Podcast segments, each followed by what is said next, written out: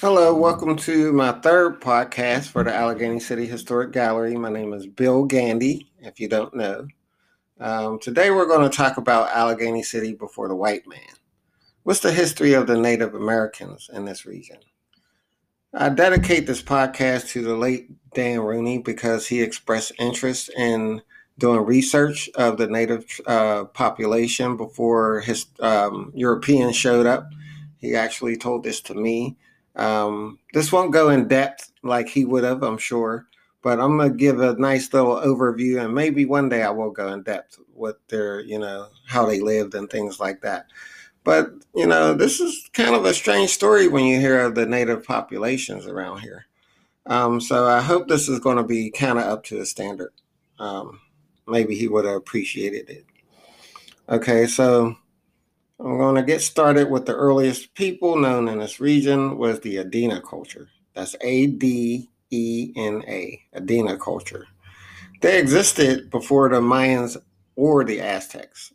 They're the like earliest indigenous population that people know of in this region that are Native American.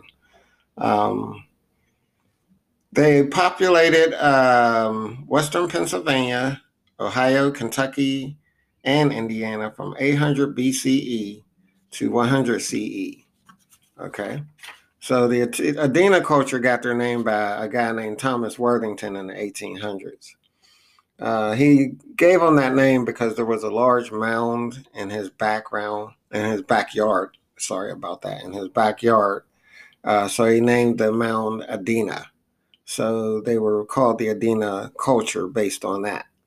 Um, but and this was in the 1800s, just so you know.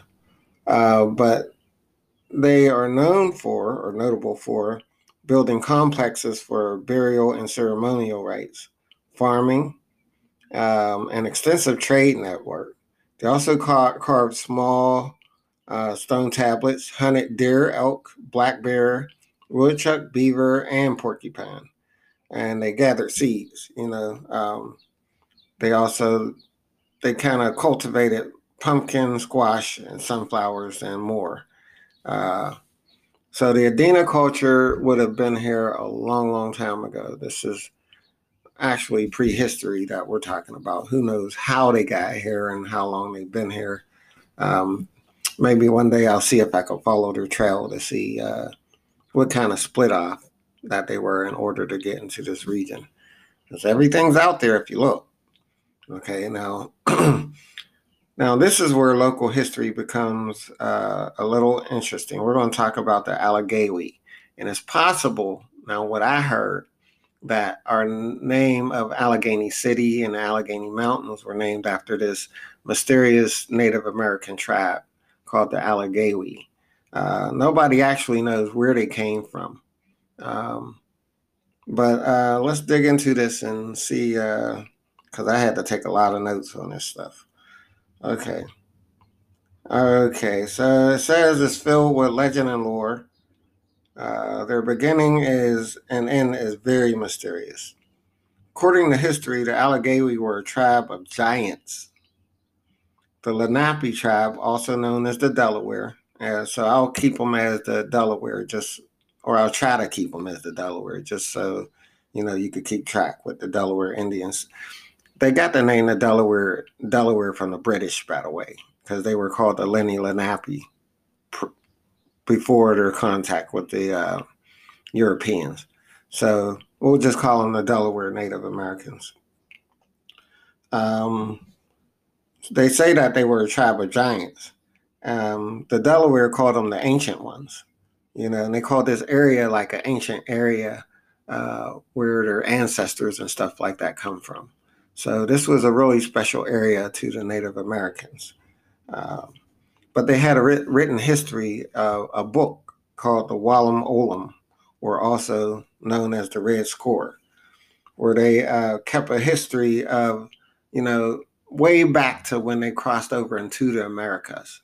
So they have a really long history of the events that happened to them in this Walam Olam. Okay.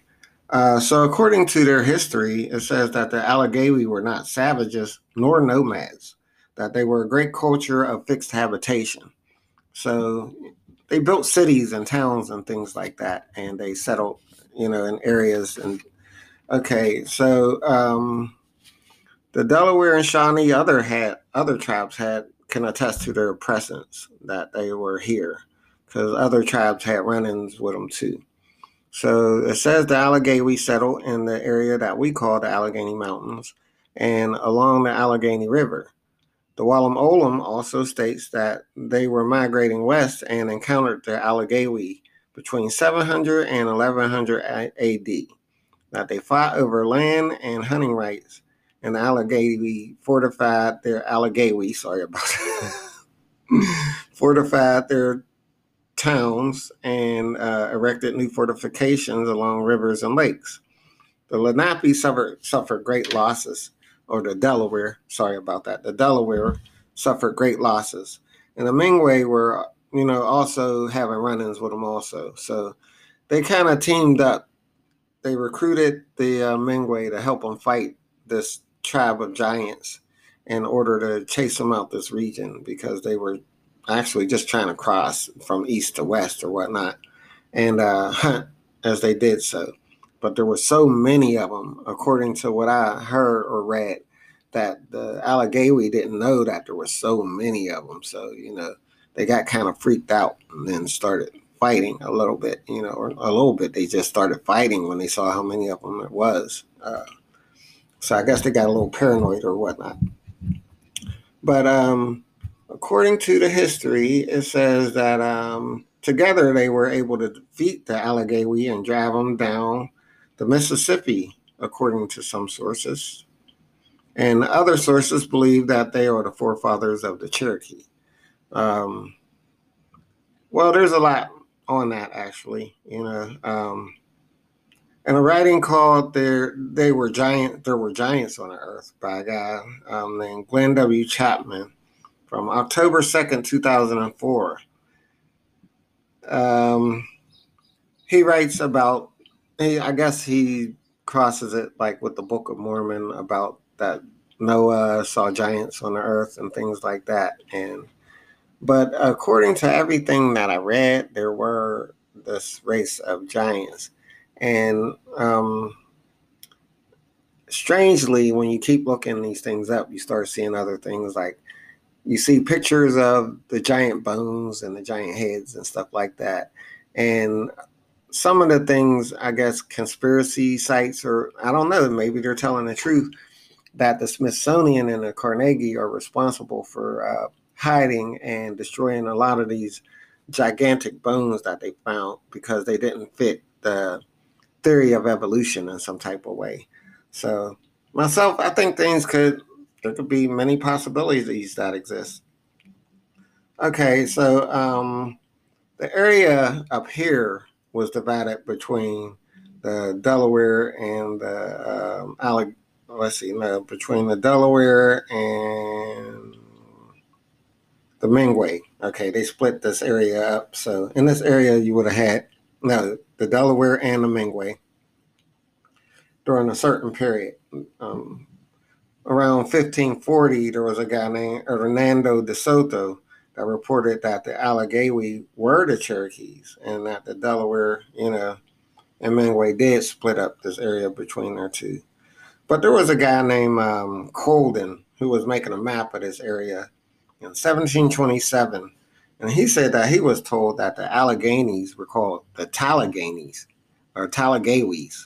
You know, could you imagine this was called Tallagay, Tallagheny City or the Tallagheny Mountains? That would have been pretty stupid, but uh, right now it just sounds crazy. But in 1819, there was a guy named uh, John Gibson who was versed in a lot of native, native languages. And it was under his opinion that it was Allegheny. And that, you know, um, so control of the river valley area passed between the Shawnee and the Iroquois at this time, you know, around the 1700s. And the Iroquois were the Iroquois were known as a Five Nation League because it, it comprised of the Mohawk, the Onondaga, that's O N O N D A G A, the Oneida, the Cayuga, and the Seneca. So, you know, this is what was going on before white people had showed up at the time in this region. So by the time the arrival of the French in the early 1700s, the Shawnee were in control. They had totally taken control of this area. And they formed an alliance with the French uh, because the British was starting to invade also. You know, we know that the English have been over here since like the 1600s, probably since 1400s or whatnot. But the French were starting to, the English were starting to come into this region, and you know the natives were kind of concerned about that. So they teamed up with the French, and um, actually, this was the reason for the French Indian Wars, the French and Indian Wars that you know happened in 1750. Uh, it was because of this alliance that they uh, put together, and um, a lot of people wonder how come there's Fort Duquesne and Fort Fort Pitt at the point. Okay, and let me explain this to you right now. Fort Duquesne is when the French were in control. The French were here first. So they erected a fort down at the point called Fort Duquesne. And then when the English took control, there was Fort Pitt. So you have both forts at the, the point because they preserved them both, which is really a great thing that they did. But Fort Duquesne is when the uh, French had control, and Fort Pitt is when the English had control. So um, that's pretty much what was going on.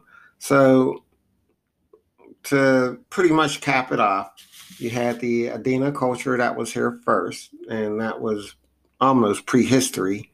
And then you had the um, the Allegheny, which nobody knows where they came from or where they they've gone. Um, and if you're ever looking it up, it's spelled A L L E G E W I. Some people put an H in there. There's, a, there, in fact, there's a lot of spellings for it. Um, and then uh, let's see. By the time the English showed up here, it was the Shawnee that was in control. You had the Delaware that was in control of this area also. Uh, so the Shawnee was in control by the time the French came here and uh, they teamed up with um, the Delaware. There's something that happened in Kittanning though, where the English that was pretty much the Shawnee's total last holdout, and the English totally destroyed their last holdout in Kittanning. Kittanning is a Native American word also.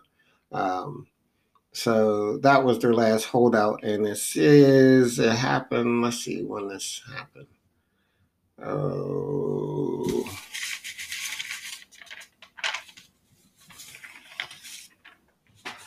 One, two, three, four.